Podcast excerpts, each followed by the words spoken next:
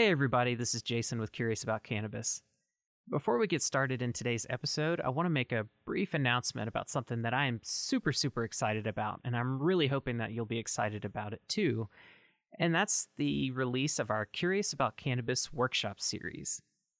Now, I've been teaching these workshops for years, uh, since like 2015, but always in an in person classroom environment. And this is the first year we're launching it virtually and opening up to anyone in the world, really, that has an internet connection and a passion for learning. I've really found that these workshops are particularly valuable to medical cannabis patients, their caregivers, as well as clinicians like doctors and nurses, um, pharmacists, and anyone who's wanting to get involved or has recently gotten involved in the cannabis industry, whether it's on the medical cannabis side, the adult use cannabis side, or in the hemp market. Um, this workshop series is really designed to not only provide you with a solid foundation of knowledge about the cannabis plant and about cannabinoids and the endocannabinoid system and all of these different concepts, but it's also designed to empower you with tools and resources so that you can find high quality information on your own and you can evaluate that information and so that you can teach yourself once you leave the workshop and continue your education on your own. So it's really it's not just about empowering you with knowledge, but also empowering you with the tools and resources to uh, seek out more knowledge in the future well after the workshop is over. So if you're looking for an opportunity to work alongside me and some of my colleagues and other people that you've heard me interview here on the on the podcast, then you definitely want to check out this workshop series. So you can learn more and you can get signed up for our upcoming session at www.cacpodcast.com slash learn. That's www.cacpodcast.com slash learn. And as always, thanks so much for tuning into the podcast and continuing to support our work. And a special, special thanks to our patrons that have been supporting the podcast through recurring monthly donations. Um, the podcast definitely would not have gone on this long without your support. So thank you so much. Um, with our patron support, we've been able to now offer over 60 hours of educational cannabis and cannabinoid science content through the through the podcast platform. So um, I'm eternally grateful for that. So with that, thanks so much for entertaining this this short little announcement. And let's not waste any more time. Let's get back to the show. I'm Janice Newell Bissex. I'm a registered dietitian nutritionist and holistic cannabis practitioner at Jannabis Wellness.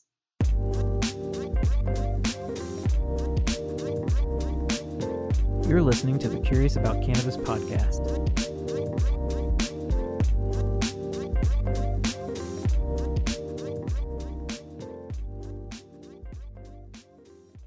Hey, everybody, this is Jason Wilson with the Curious About Cannabis podcast. Thanks so much for tuning in once again. So, today I am very delighted to be sitting down with Janice Bissex, who runs a company called Jannabis Wellness. And um, does all sorts of education work, and she's a registered dietitian. So we have all sorts of fun things to talk about in regards to diet and cannabinoids. Uh, Janice, thanks so much for being willing to come on the podcast today. Jason, it's great to be with you. Absolutely, yeah, and I'm stoked to dive into your story. For those listening, Janice and I just kind of recently became acquainted, and um, through a couple of projects that we're collaborating on, and um, just Janice is a delightful person. So I know this conversation will be really, really uh, really, really good. I've been looking forward to it. And uh, to those listening that aren't familiar with you and Jannabis Wellness and all that sort of stuff, let's just kind of um, go, I guess, all the way to the beginning um, to where your journey started to discover cannabis and CBD and all this sort of stuff. So, um, just let us know how what is what does that look like? What were the sort of first baby steps that sort of started uh, pushing you in that direction?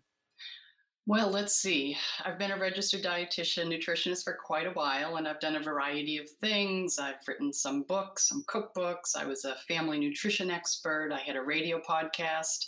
Oh, nice. And a blog. And um, I've just done a lot of interesting things in my career. And cannabis never crossed my radar. I mean, I was in college and I had some friends who were very much into pot at the time and always wanted me to try it. And I was, you know, I was a nutrition student, a 4.0 student, and I was like, no, no, it's a it's a gateway drug. It's bad. You know, just say no to drugs. And then there. Um, yeah, yeah. And so, yeah, I bought into all that, all that uh, propaganda. And before I graduated from college, I called my mother and I said, you know what, mom, I really feel like I need to smoke pot once before I leave college. So I'm going to do that tonight. But this is what kind of a nerd I was. And she's like, okay, honey, you know, be safe. so I tried it, you know, didn't love it. And then really, I didn't think much about cannabis for a few decades. And then uh, four years ago, my dad uh, suffered some severe pain uh, from a surgery that, that really didn't go well. So the doctors gave him all the traditional pain medications, right? That's what they do. And he was a very active guy, liked hiking and really like projects and was always, always doing something. And these made him groggy Mm-hmm. and mm-hmm. severely constipated. You know, people don't talk oh, yeah. about that. I'm a dietitian, so I can talk about that. He was so constipated that it required a hospitalization for several oh, days. Gosh. Now, oh. We don't need to go into detail, but at the end of that hospitalization, I said to his doctor, Really, is there nothing else we can do for his pain? And I said, What about medical marijuana? because I knew that Massachusetts had passed a law. Didn't know anything really about mm-hmm. it. And the doctor said, I think that's a great idea. Oh, wow. Now, as you know, Jason, many doctors would have said, oh no, he's in his 80s. It's not a good yeah. idea. We don't know how he'll react. But because this doctor said it was a good idea, that then I kind of panicked because I thought, now I have to learn about this.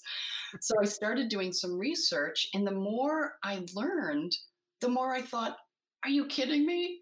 This has been used for thousands of years, this, this plant medicine Nobody taught me about it. I, I, knew nothing about it. So I learned more. I got my dad certified. We went to a dispensary. We got him a vape pen. Drove home. He was in a lot of pain. Got home. Figured out how to, you know, put the vape pen together and click mm-hmm. it. You know, five clicks. I'm just going to say five clicks on a vape pen for an 80 something year old man. And it has to be rapid succession. That's a very, very bad design. Just saying. Okay. So we got, yes. got the darn thing on. He took a couple of puffs and he said, Okay, I'm going to go upstairs and take a nap. So he stood up and he said, Wow. And I said, Are you okay? Are you dizzy? He said, I'm not in pain.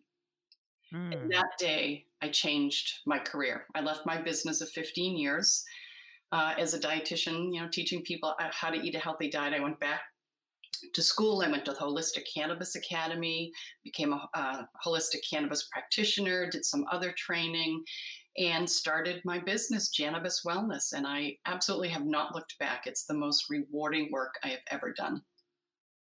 Wow, that's that's fascinating, and on on several levels. I mean, um, one using cannabis for pain. It is the most reported um, reason why people claim they use medical cannabis, but it's also a very controversial use um, among a lot of researchers because there's sort of debate about well, does it help with acute pain or chronic pain? And you know, um, I, have I've I've talked with different scientists that uh, are sort of like I don't know if it actually helps with pain, and I'm a chronic pain survivor myself, mm-hmm. so I'm like I can tell you it does, but Right. Um, it, it is really uh, fascinating that the doctor was so open to it. I mean, that's one reason why I said, "Oh, wow," because um, right, especially with a new program that hadn't been est- really established well yet and everything. Right. And if if the doctor had not had that reply, I would not be sitting here talking with you. Absolutely. I would have continued being a registered dietitian, nutritionist, developing recipes and doing spokesperson work and that's what I would still be doing right now. And I, I, am very thankful to that doctor for being open minded and encouraging me. Mm-hmm. Yeah, absolutely. And and what did that um, educational journey that followed when you said, "Okay, I need to understand this and really dive into it"? Um, what did that look like and what were some of the major takeaways as you began to learn more and more about cannabis especially from your perspective as a dietitian uh, you know how did that kind of fit into what you already knew and understood really well. Well, at first it didn't fit in because I was just so shocked. I said, mm-hmm. I, I just couldn't believe that there is science. There is science to this. I mean, there are receptors and there's an endocannabinoid system, and it, it all makes perfect sense to me now. And mm-hmm. the fact that we still aren't training medical professionals about the endocannabinoid system and about medical cannabis to me is is it's such a tragedy and mm-hmm. it's preventing so many people from finding relief using plant-based medicine yeah. so i guess at first i was just stunned and then again the pieces started started to fall together and i said oh okay okay this is this is all coming together for me as to why why it actually works yeah and um so when did you start to um, develop your Jannabis Wellness brand, and how did all of that come about? Well, I first came out at an annual meeting yes. of dietitians, and I had a little card printed that said Cannabis Janice. Mm. And I passed it around to my friends. And one friend reached out to me afterwards and she said, I'm really excited about what you're doing, but you really need a better name than Cannabis Janice. and I was like, what do you mean? It's kind of catchy. And my friends started calling me Jannabis. You know, mm. they, they, hey Jannabis, what's what's up? So then I thought, okay, I need a professional, a more professional sounding business. So I became Jannabis, and I said it needs something. So Jannabis Health, Jannabis. So I went with Jannabis Wellness. Yeah. And I started that and started counseling people, and I I realized that I needed to recommend product to them, right?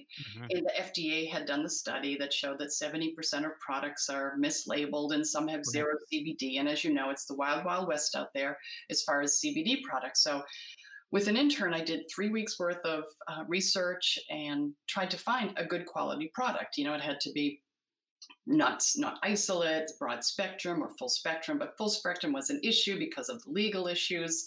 So I found a company mm. uh, in Colorado that grew organically. So I reached out and I said, "Okay, I want to recommend your product. How do I do that?" And they said, "Oh no, we don't we don't sell retail. We only do wholesale. We only do white labeling." And I thought, honest, Jason, I did not know what white labeling was.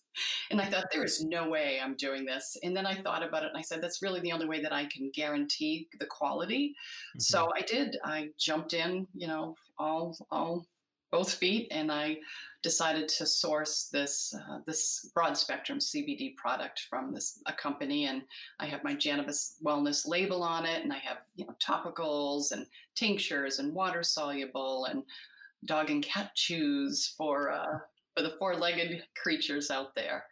And so that's yeah, that's what I do. I offer consulting and then some people just order off my website. They they don't they just have heard about my product from friends and they just they just order their CBD and so it's yeah. been great. And and jumping ahead to well, I guess before I get there, I want to go back to when you sort of came out of the sort of cannabis closet because um, I think a lot of us um, have moments like that, especially those of us that, for a lack of a better way of saying it, kind of have come from more of a um, sort of like a square community, you know, um, mm-hmm. and then you have to like finally a- announce this sort of taboo thing to people. Um, but what was that like for you? Were you nervous, scared um, when you were preparing to do that? You know, I was a little bit, and I did get some pushback. And I still do sometimes when I speak at annual meetings in uh, the state state academy of nutrition and dietetics. Sometimes I'll have dietitians who say, "That is not in our in our realm. You know, this is what we were taught, and this is what we should be teaching people." And I hmm. said, "Well, nobody was taught this more than a few years ago. I mean, now some some colleges teach it and you know as you know john patrick university is now starting this whole masters in integrative and functional nutrition with a concentration in cannabinoid medical sciences but yeah. back five years ago that just wasn't the case and even now med schools many of them don't teach about the endocannabinoid system so i felt truthfully i felt that it was my my responsibility to come out because I've had a lot of younger dietitians reach out to me, and I'm a seasoned dietitian. I've been in the field for a few decades, and I've achieved a level of credibility. Let's mm-hmm. say that. Yeah. I'm relatively well known in the field, whatever. I've written some books, so people respect me. And so I felt like that's mm-hmm. my job to come out because these younger dietitians who say to me, you know, I want to do what you do, but you know, if you're 22 and you say, okay, now I'm, I'm a cannabis um, practitioner, it's a little bit harder for them. So I sort of want to pave the way for them so that they can do that. And people will say, okay, there is science behind this. So I think in the coming years, it's only going to get easier as people start understanding because people don't know what they don't know. Yeah, absolutely. Yeah, that's a big thing.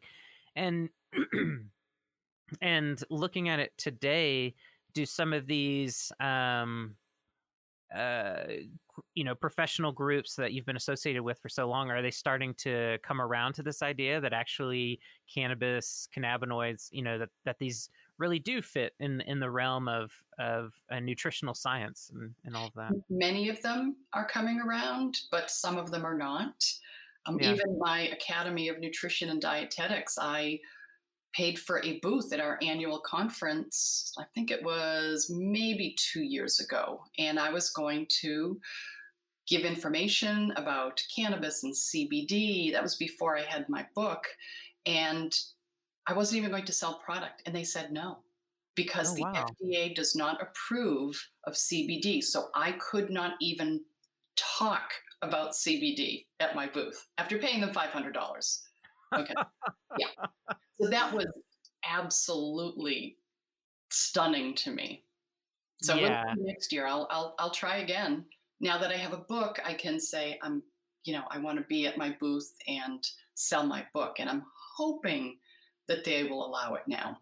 Yeah, yeah, hopefully so. I mean, given some of the even international changes that are happening around perception around CBD particularly um, right. it, it seems like quickly people are starting to to lighten up but um, it's it's interesting because you know from my perspective um, you know when we just talk about the endocannabinoid system I mean, it it it confronts diet nutrition head on um, because uh, when you're learning about the sort of um, biosynthetic pathways that lead to endocannabinoid production, okay, well then you start talking about um, arachidonic acid. You got to have arachidonic acid if you're you know going to produce um, these endocannabinoids. Well, where do you get arachidonic acid from? Um, I think some people don't necessarily understand that um, arachidonic acid typically we're not we're we're getting it from other precursors, usually omega six fatty acids. Um, and uh, sometimes arachidonic acid gets talked about as an essential fatty acid, but it's it's really not unless you're deficient in omega three, omega six fatty acids. Um, and so, just from my perspective, just looking at cannabinoid science, like that is just so indicative of you know the role that cannabinoids fit in nutrition science.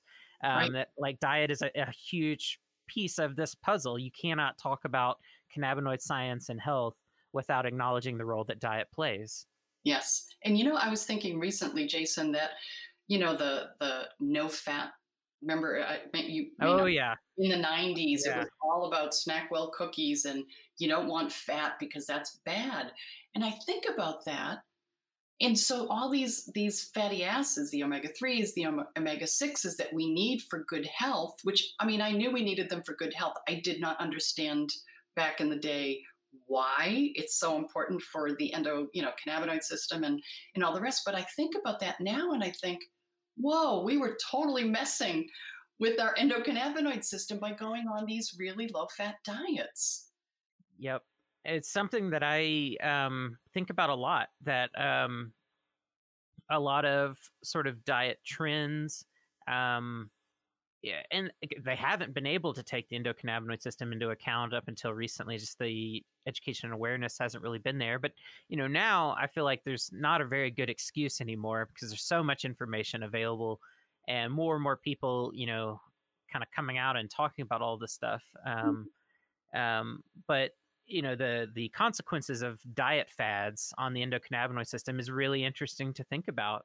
Yes. Um, and likewise, something that came up in a, another recent interview that um, I thought was another really good point are how what are the some of the side effects of medications that people are taking on the endocannabinoid system as well, and Mm-hmm. the interplay between the diet and medications you're taking and how that's changing your gut, changing all these other things. hmm Um, it's a really fascinating puzzle, and it's really interesting that um, yeah, that that's just not really been accounted for through these yeah decades and decades of different fat trends and yeah Right. no fat or um and it, it seems like we're we're starting to come around to that people are starting to learn that like no you you do need fats and there's now this concept of like healthy fats Right. um but yeah it's it's a it's an interesting thing and i can only imagine from your perspective too because even if you didn't know anything about the endocannabinoid system some of these dietary fads are so funny just uh, for other reasons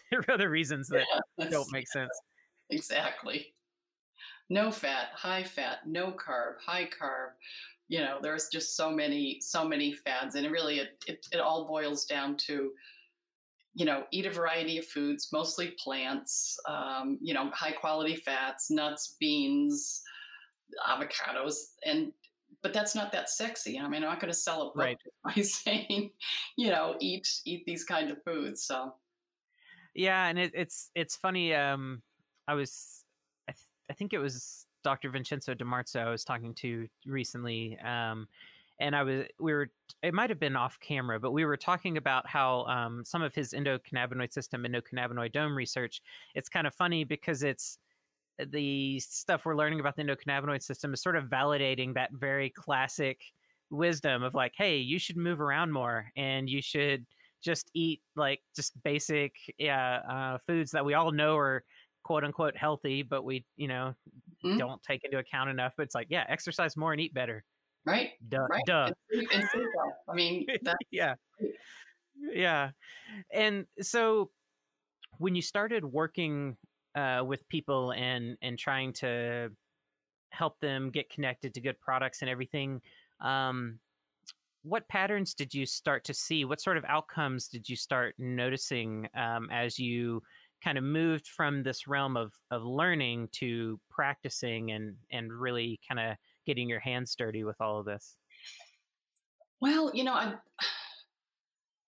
I guess what I found early on is that people tend to see a decrease in anxiety Mhm. you know, with CBD. That's that's sort of the first thing people say. You know, it just takes the edge off, and I just feel a little bit more even. And so that's that was that was interesting. And then, you know, for pain, experimenting with the different, whether it's a topical or some people who have, for example, knee pain, topical Mhm. salve really has worked well with most of them. And yet back pain is a little trickier. So you can apply a topical, but I, I didn't see as, as high a success rate. So, you know, some people need more system wide uh, medicine. Sorry. Actually works for me because I need to clear my throat too. All right, there. Well, and I can I can relate to that particularly because, like I mentioned, with my chronic pain, all of my chronic pain is from um, like spinal cord injuries that I've had, and it's all nerve based. Um, and I've found, particularly for that, um, I almost always have to ingest, get it systemically, and and I think it's about getting it to the brain and you know changing the signaling in the brain, those pain signals. Trying to, I, I always describe it as just like dialing down that gain, dialing down that volume. Um, whereas, yeah, like more um, like my mom, for instance, uh, that has pretty severe, um, uh, all sorts of different issues, um, but has like swelling, arthritis issues, you know, different stuff like that, and uses. Um, there's a salve that I give her uh, fairly frequently that she uses all the time and says works better than any uh, pill that she's ever taken. Isn't that great? Um, it is, yeah. And then I teach her like, hey, throw some coconut coconut oil in there and like dilute it a little bit, make it last longer. you know, little tricks like that. Um, but you know, it, it is an interesting um, difference there. That different types of pain require different approaches. Right, right. Sleep is the one that's that's real tricky mm-hmm. uh, working with people because, you know, as you know, low doses of CBD can actually be energizing yeah. for some people. I have people who take four drops of my water soluble um, broad spectrum CBD and they say, sleep, I sleep like a baby. And then other people who take that small dose of CBD say, no, not at all. It, it, if anything, it energizes me. So, you know, everyone as you know, everyone's endocannabinoid system is different, and what works for you might not work for me, and the dose for you is going to be different from you know mm-hmm. the dose of you know your next door neighbor. So it's a lot of you know working with people, and I try to say to people, don't get frustrated. This isn't something that on day two you know you're going to throw away your crutches and like go dancing down the uh, down the hall you have to give it time and you have to be able to play with the dosing and the product. Some people like a soft gel. I mean, it's convenient. I take a daily soft gel. I like that. Other people don't see results. Uh, could it be the CYP450 enzyme system that maybe right. they're lacking and they can't metabolize it? So it's a matter of really a little bit of trial and error in working with people to figure out what's best. Yeah. And connecting to the, excuse me, we're synchronizing. um, and connecting to the the nutrition side, do you notice any patterns around how people respond to CBD um, in connection to their their diets and their their typical lifestyle choices? You know, I can't say that I have teased that out. I always talk mm-hmm people about their diet and exercise and lifestyle and stress management and you know good sleep hygiene but I, yeah. I can't say that okay so this person you know eats this or has this kind of a diet and sees a better a better response oh, that's that's actually pretty interesting to know because um, I mean, I guess over time, as we get bigger data sets, we might tease something out. But that's something that's always been on my mind, wondering like, how is what you're eating affecting your response to cannabinoids? Is it somehow? Mm-hmm. Um, mm-hmm. I do encourage people to to get fat in their diet, especially when you're taking, for example, a soft gel. I always say, okay, take this couple of hours. I have a product that has a milligram of melatonin for people who have a hard time mm-hmm. sleeping. Mm-hmm. I say take it a couple of hours before bed and just eat like a handful of walnut halves. That'll increase mm. absorption. You know, walnuts are you know good healthy omega 3 fats. And uh, so I try to incorporate that into their into their routine. Yeah. And have you seen any um, instances where CBD has, um, or cannabinoids in general, because we're also talking about like broader spectrum extracts, so it's not just mm. CBD, but um, the times when it seemed to either not work or uh, possibly interact with a medication anyone's taking, or just things didn't quite go the way you expected? Yeah, I mean, there are some people who say they don't see dramatic relief. I have some people who see life changing results, and I have people who say, meh, didn't really do a whole lot. Now, did they mm-hmm. not give it enough time? Is, you know, and I mean, these products aren't cheap. So, yeah. you know, when you're spending $100 and you say, meh, doesn't really work that great, uh, you know, are, are you going to try it for another two months right. when it may or may not work? So that's that's a challenge, certainly, right there. Um, but yeah, it's just a matter of kind of figuring out. And again, we don't know. Delete that. Um, and also, uh, with regards to medications, I always talk to people about what medications are you taking. So if someone mm-hmm. says, I'm taking Coumadin, yeah. I'm not going to suggest a soft gel to be taken, you know, around their Coumadin time because it could interfere with the levels of Coumadin in their blood or any medication with a sort of a narrow therapeutic window. Mm-hmm. So I would steer them towards a tincture that avoids that first pass metabolism and take it separate. Even doing that, I still am very cautious with with something like a Coumadin. Yeah, yeah, and try to make sure that they get that metabolized in their body first yes. before the the cannabinoids kind of come through and do their thing. yeah, I think that's a, a, really smart approach. And as you continue to study um, cannabis and cannabinoids, um, what sort of what areas of the kind of science and everything around cannabis and cannabinoids is really grabbing your attention these days? That's really um, kind of kind of piquing your your passion a little bit. Well, I think um, partly the endocannabinoidome that you ah, talked uh, yeah. about in your podcast recently, that's fascinating to me. I mean, I think that the the interaction, the interplay between the gut and the brain yes. is completely fascinating. I mean, we all know, oh, you know, butterflies in your stomach, uh, you know, when you get nervous. Well, there is such a relationship there that, you know, we sort of know, but I think that the science around that that's evolving is is truly fascinating. Absolutely. I, it's something that um, it seems like over the past couple decades or so, we've really started to um, for, on a research level really dive into looking at all of that and i'm fascinated to see um, what we learn in the next 10 20 years um, it's you're right that it's something that we've sort of intuitively we t- intuitively have a sense of that we uh, think with our our gut you know we go with our gut, uh, you know and all, all of these things and then you know in the 90s and early 2000s stuff we started to learn about um, like the enteric nervous system and these relationships um, uh, between the gut microflora and um, the enteric nervous system and the central nervous system and all these different things. And now we're learning that you you can have uh,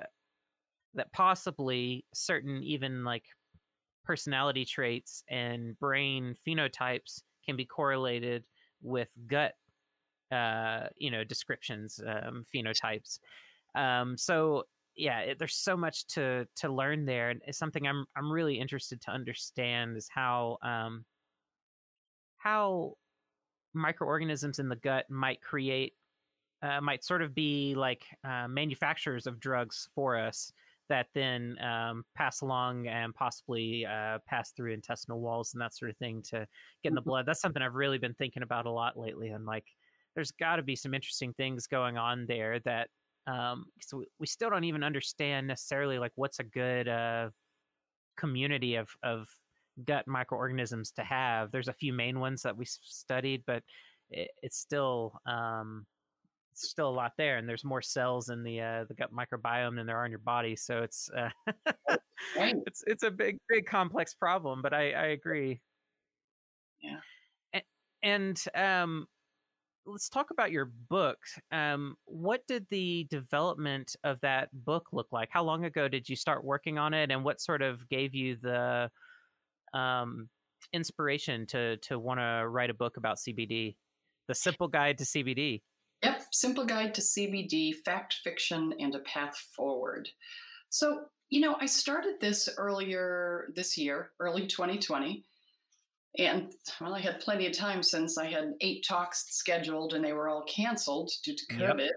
So I had time at home. So I just decided to put together it's and it is it says simple guide it is a simple guide it's just you know 40 or 50 pages it just has a description of the endocannabinoid system and see what what is CBD and what are other cannabinoids and what about dosing and what might it do for me and how do you how do you take it and then there's a journal in the back where you can write down you know what you took how you mm-hmm. felt just to help people find that that minimum effective dose that we're that we're looking for and a little glossary and I have a few recipes in here too oh, nice. using, um, using CBD oil just simple sugar and spice nuts. So, you know, you use some of the water soluble uh, tincture and um, black bean brownies with uh, peppermint Ooh. tincture. So it was just something that I said, I really thought it would be helpful for my clients. And then I said, okay, well, I may as well put it up on Amazon and, you know, have it available for anyone who wants more information, science based information about CBD. Yeah, and, and it's cool you're you're bringing up the idea of cooking with CBD because um, in you know cooking with cannabis is very popular in the sense of uh, THC. Um, but I, I, haven't heard a lot of people talking about cooking with CBD. Um, so that's that's really cool to hear that you've got recipes in there and, and everything. Do you have a um, sort of a, a preferred uh, CBD infused uh, food? Well, truthfully, I, I, like the black bean brownies. These, As, these brownies, I've, I've given people these brownies without the peppermint CBD, and I say, "What do you think the secret ingredient is?" And nobody knows, but they're black beans. So you know, I'm a dietitian, so I can't I can't take you can't take that away from me. Um, so it's you know, it's got some nice fiber in there and some really great nutrition and protein, and yet it's got some CBD. So for some of my older clients, it's nice for them to be able to you know eat a little bit of something that will give them relief, um, you know, for the longer term. So that's yeah. that's I did. I have smoothies and pudding and uh, a CBD tonic that's really great. It's got um, turmeric, cinnamon, and ginger. Ooh. Man, yes. that's a little bit of honey. Yes. So, so that was sort of a fun, a fun project to work on. Absolutely, and and part of the book is is talking about separating fact from fiction. So one thing I I wanted to ask you, what are some of the common um sort of myths or misconceptions that you commonly encounter with people about CBD? Well, I think a lot of people they don't understand the difference between various products. So they might go to Bed Bath mm-hmm. and Beyond and see CBD for get a pillow, right? and um, you know the people, most people don't understand that a CBD isolate is very different from uh, mm. a real plant-based product in that it's you know a single molecule might offer some relief but the beauty is in the synergy between all the cannabinoids and terpenes and flavonoids in the plant so i think it's a myth that you know all cbd is is uh, the same and equal because we know that's not true and there's another myth that thc is the bad cannabinoid yeah. And you know, it's it's not. And I, I try to explain to my clients. I mean, my products don't have THC because I have clients who are drug tested or working, you know, truck drivers and and just for legal reasons. Mm-hmm. But if someone doesn't see adequate relief using a broad spectrum product like mine, I just say, let's add a little bit of THC. And they're like, oh, no, no, no. I said, no, a little bit. I'm talking about one or two milligrams. It's not going to make you high, and it's going to really up the effect of the, the CBD product. So I think that's a huge misconception that that THC is bad because people think of you know stoners who they they just mm-hmm. overconsume THC and they just end up being you know couch potatoes and that's people's that still is people's perception of cannabis many many people I just, there was a quote uh, that was in one of my lectures from someone in 2015 from the DEA saying yeah. that you can't tell me that there is anything medicinal about cannabis. This is in 2015. I mean, yeah, I can see that back back maybe in the 70s when we, you know, it was it was all bad. Eh, you know, there was so much rhetoric about it and Sure, yeah. Nowadays, come on, there's enough information out there. There's enough science out there that you really should you should have a clue about this. well, it's it's get it's getting to the point too where um almost everybody knows somebody who is using either THC rich cannabis or CBD or CBG hemp products um, yeah. on a regular basis for therapeutic purposes. So, um, I've said that mm-hmm. many times that until you or someone you love finds relief using this plant, you probably won't fully understand. And I did, I'm guilty of that.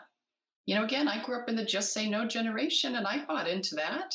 I didn't think, I was like, yeah, medical marijuana. I didn't get it. I totally didn't get it. I'm embarrassed by the fact that I didn't that I didn't know that. But and I think that right now you know, the doctors out there and the medical professionals who say there's not enough research or, you know, you don't want to mm-hmm. do that because you're old and it might interfere. I think they have, honestly, a professional and moral obligation to be educated, to pursue yeah. education. I mean, it's it's fine that they don't understand. You can't fault them for that. They weren't trained in that. I was not trained in it. So you can't fault them for that. However, it wouldn't take much for them to get a little bit of education and to just sort of reach out and learn about this. Because once you learn about the endocannabinoid system, it's kind of like, oh, well, duh.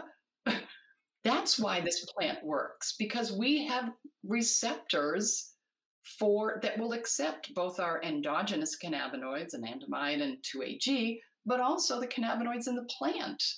So, I mean, once you learn it, it's just like, you know, that I could have had a V8. You know, you sort of hit yourself in the head and say, I can't believe I didn't know that. But I do think that that medical professionals, they do have an obligation to learn. I I really agree. And I think um they might have been in that endocannabinoidome episode you referred to, but I think I made a comment that in the near future, given the way that research is progressing and how clear um, you know that these systems are involved in every part of our physiology it seems like um, that it it would like at what point does it become medical negligence to not have education about that you know if a doctor practiced medicine and let's say they were treating somebody for an inflammatory disease um, and they didn't understand what like leukotrienes are or prostaglandins or something or if someone was treating a psychiatric disorder and they didn't understand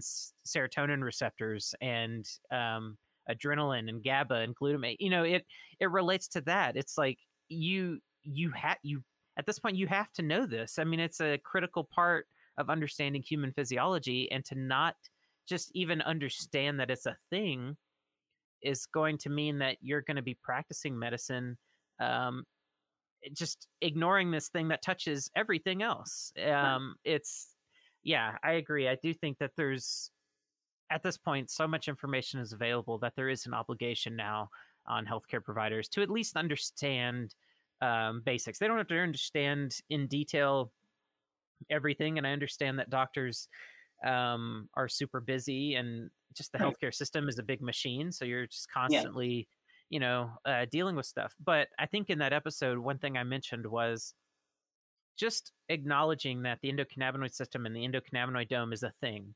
Just mm. acknowledging that is a huge step forward because then when people come to you and say, you know, I'm interested in cannabis or cannabinoids, or I've been trying this and it seems to be helping, it's just your perspective is so very different. And the way you're going to process what your patient says to you is yes. going to be very different. Mm-hmm. Um, mm-hmm. And instead of that knee jerk reaction of we don't know about this, like I don't know, just say no. It becomes a thing of like, okay, yeah, I have some basic sense of, you know, yeah, that, that's probably doing something. Let's look into that and and chart what's what's going on and and just see. Right. Um, and it's interesting because a lot of patients will not mention to their doctors that they yeah. are using cannabis to help treat a disease, which is it's that's awful that they can't they don't feel like they can share that because they fear that they will be judged and they are judged by some doctors and medical professionals so and if a doctor doesn't fully understand which again that makes perfect sense they at least should be open to it and say you know there is some good research on this i am not an expert but here is who you can talk to about it yeah that's it's when I was a dietitian, people would come and say, "Oh, my, uh, you know, my cousin has diabetes. Could you help?" I am not an expert in diabetes. That's not my expertise. But there are people out there who would be better um, able to help. Mm-hmm.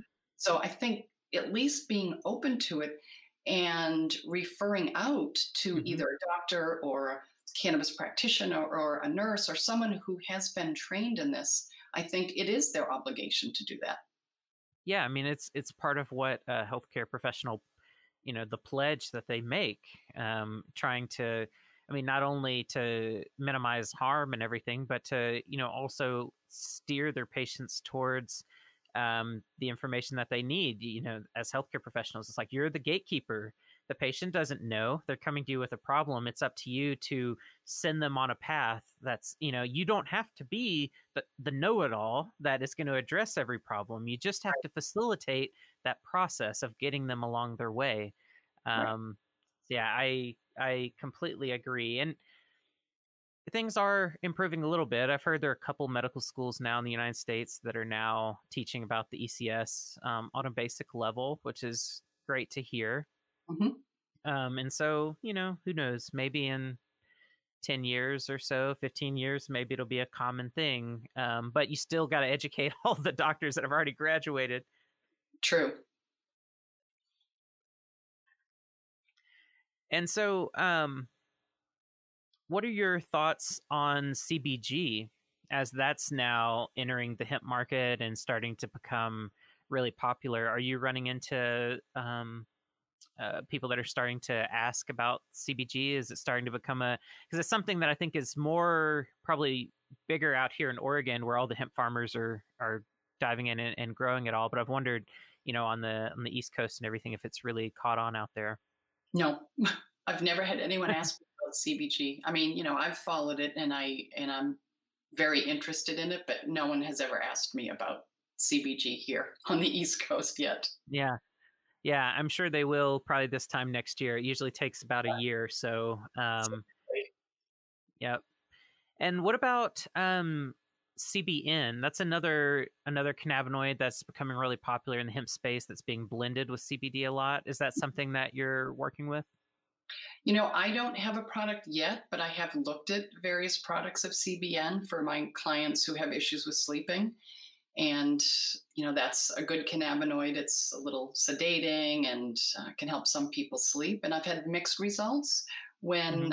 i've shared uh, cbn products with with uh, friends mostly. Um, so I, I, think there's a lot of potential there too. I think it's all the cannabinoids are fascinating and i think mm-hmm. In the next in the coming years that it's just going to be even more more exciting when we start incorporating the CBGs and the CBNs and some of these other minor cannabinoids into products. I think it's going to be exciting.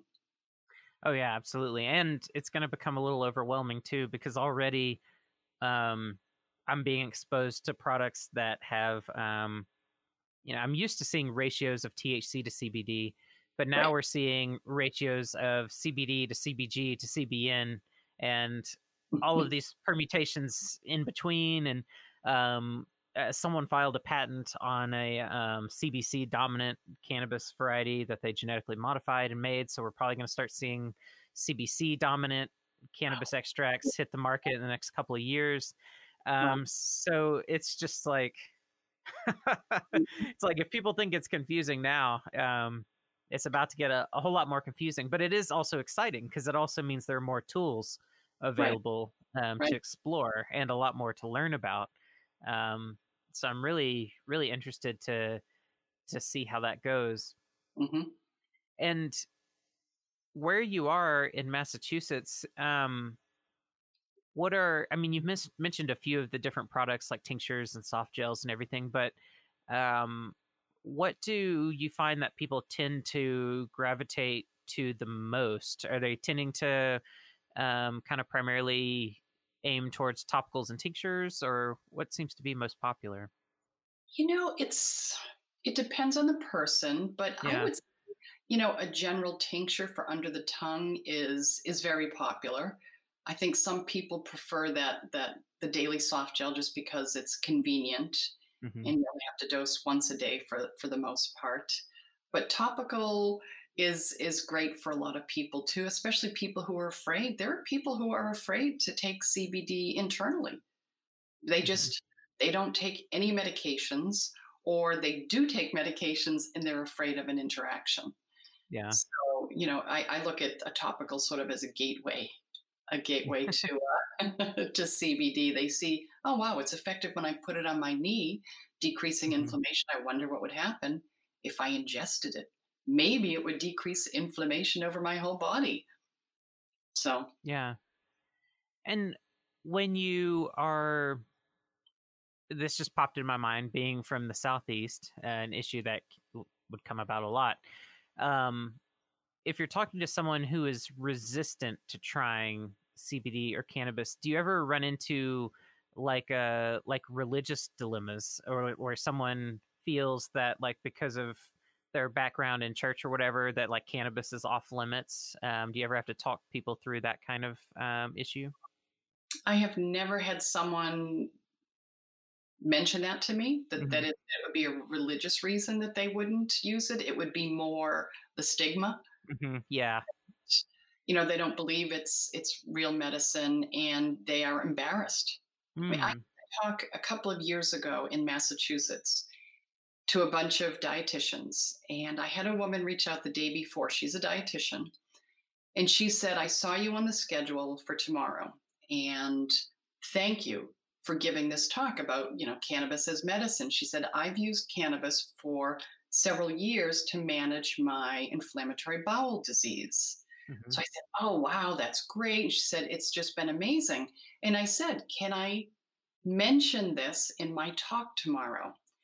And she said, Don't have any identifying information because my coworkers will be at the conference and they mm-hmm. don't know that I use this. How sad is that? That she's using a medicine to manage her disease and she's embarrassed to share with her coworkers that she's using it. But that's that's the way a lot of people feel that they won't share it with their friends, with their with their colleagues, with their family because mm-hmm. they they have a fear of being judged, and rightfully so, because many mm-hmm. people still do judge uh, cannabis users.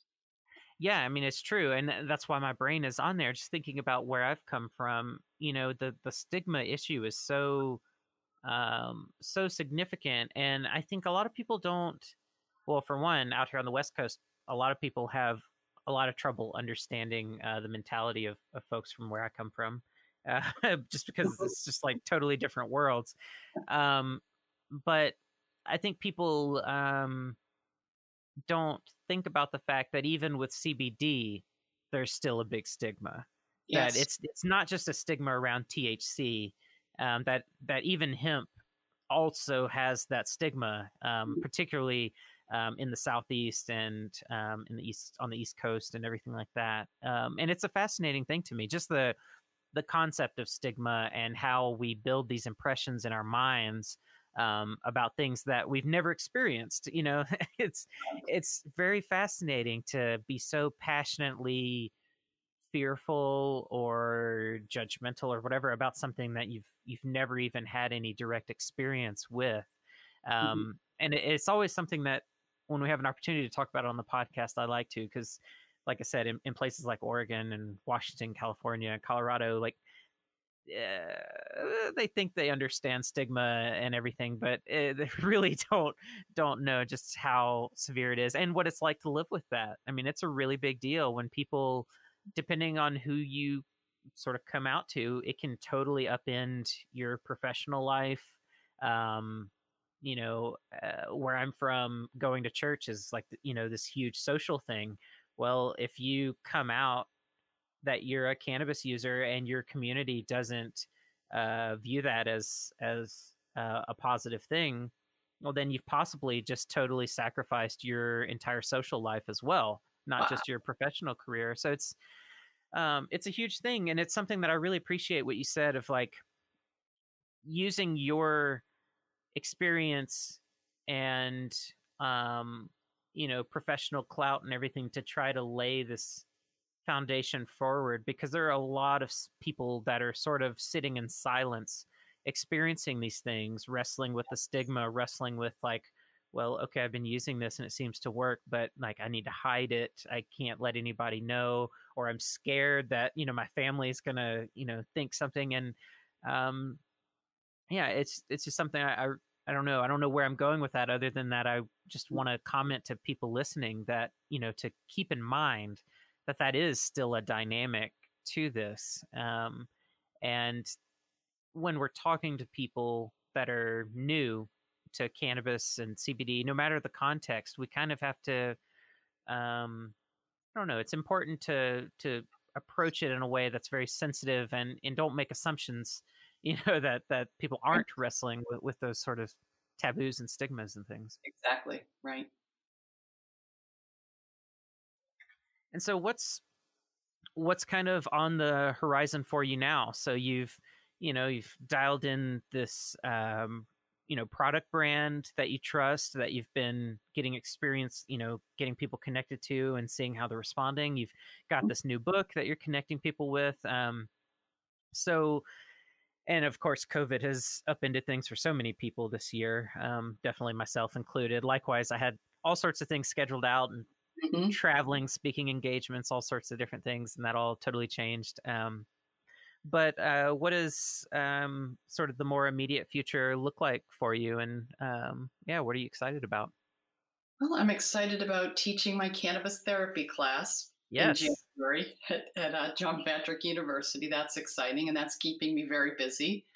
Um, I think I might. I thought about maybe, you know, the simple guide to CBD. I thought maybe of writing a simple guide to growing cannabis for Hmm. real novices, people Yeah. who just want to put a plant in their backyard. Because I've done that for two years. The first year I was totally unsuccessful. I got nothing, nothing. I got five males and a female, and the female died. So I was just awful. And then the next year, I turned to a friend's son who who grows professionally, and he gave me a plant, and I managed to let that can- that that plant grow, and I harvested it.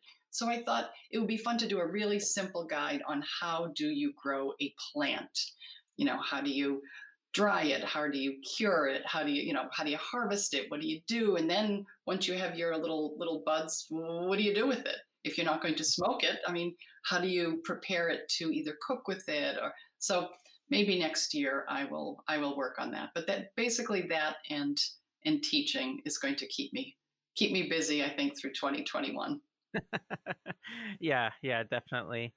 Um, well, I think that would be really cool because a lot of the cultivation books that have been written are really geared towards um, people that are trying to grow cannabis um, for sale, whether black market or, or legal. It's like more you know intensive and a lot of detail and a lot of like um, colloquial language that may not make sense to somebody who's totally new. Um, yes so um, yeah, that would be cool, especially if it's like the book that you have, just like 40 pages and just nuts and bolts.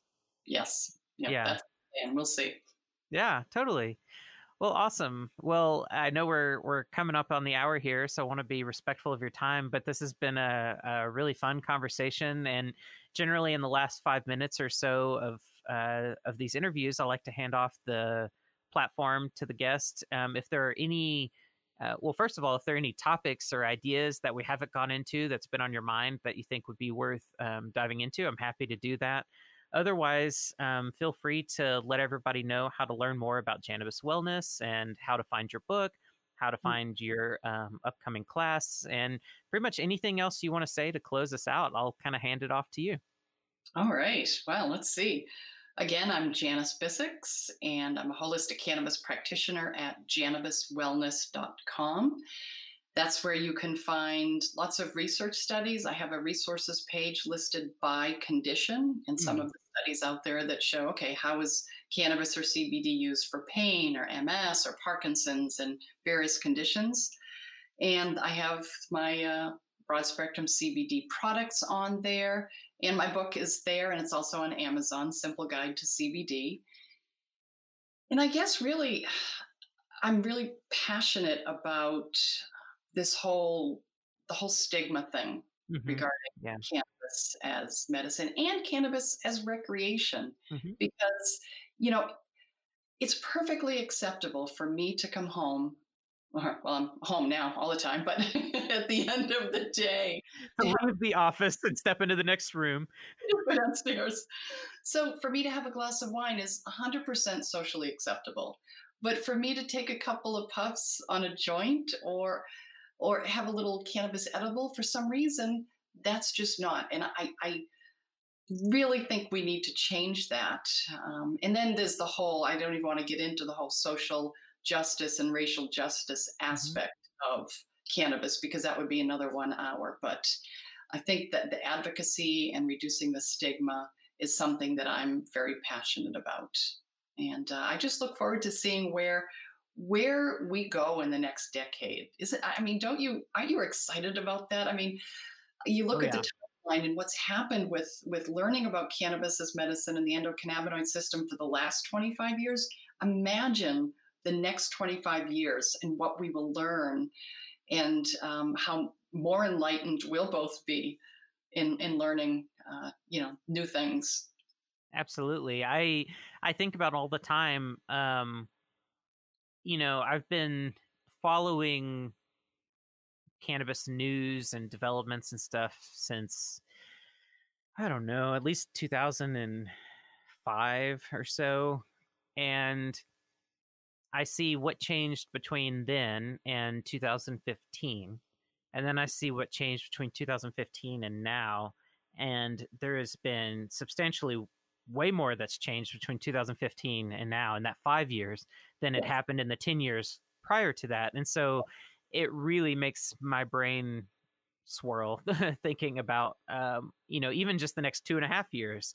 Um, you know, as especially one thing I, I've commented on before, but one thing that excites me about hemp is the possibilities of universities to finally start to work with cannabis and cannabinoids and for students um, to finally start to have some opportunities to work with it in the lab to publish papers to do uh, senior projects you know and and really start to feed this already growing tidal wave of research that's coming in mm-hmm. every single month um, and so you know i think that's going to be the beginning of um, sort of one of the next big shifts that's going to drive a lot more information coming in is and once once universities accept it don't see it as a federal liability anymore to work with the plant um, well then you start empowering the younger generations that are going to be the next generation of scientists and dietitians and nurses and doctors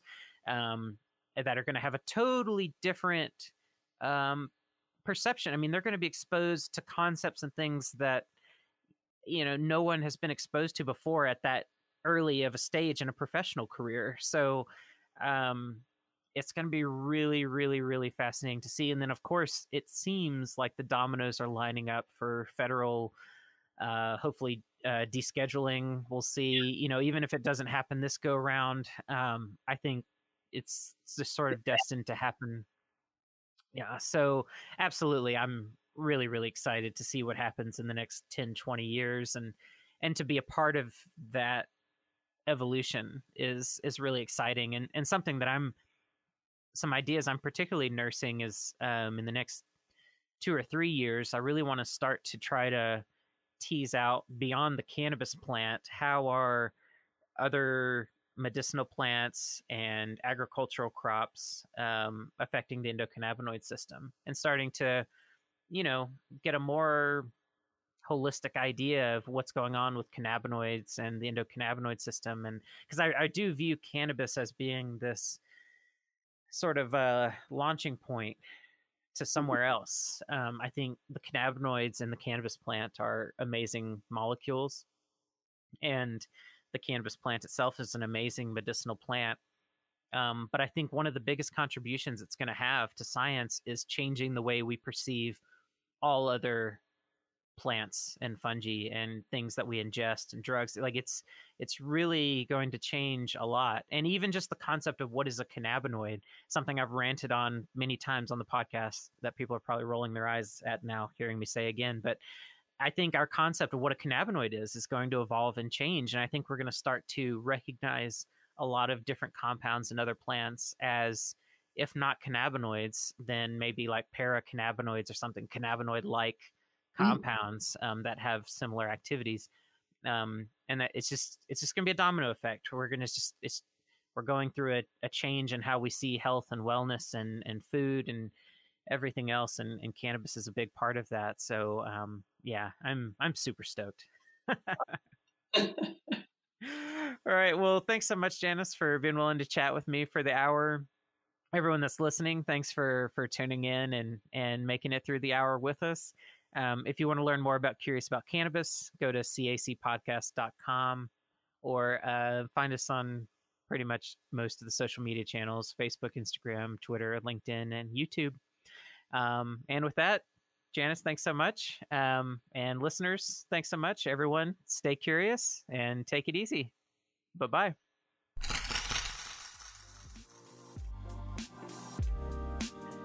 If you want to learn more about cannabis, check out the Curious About Cannabis book on Amazon.com and other major online book retailers.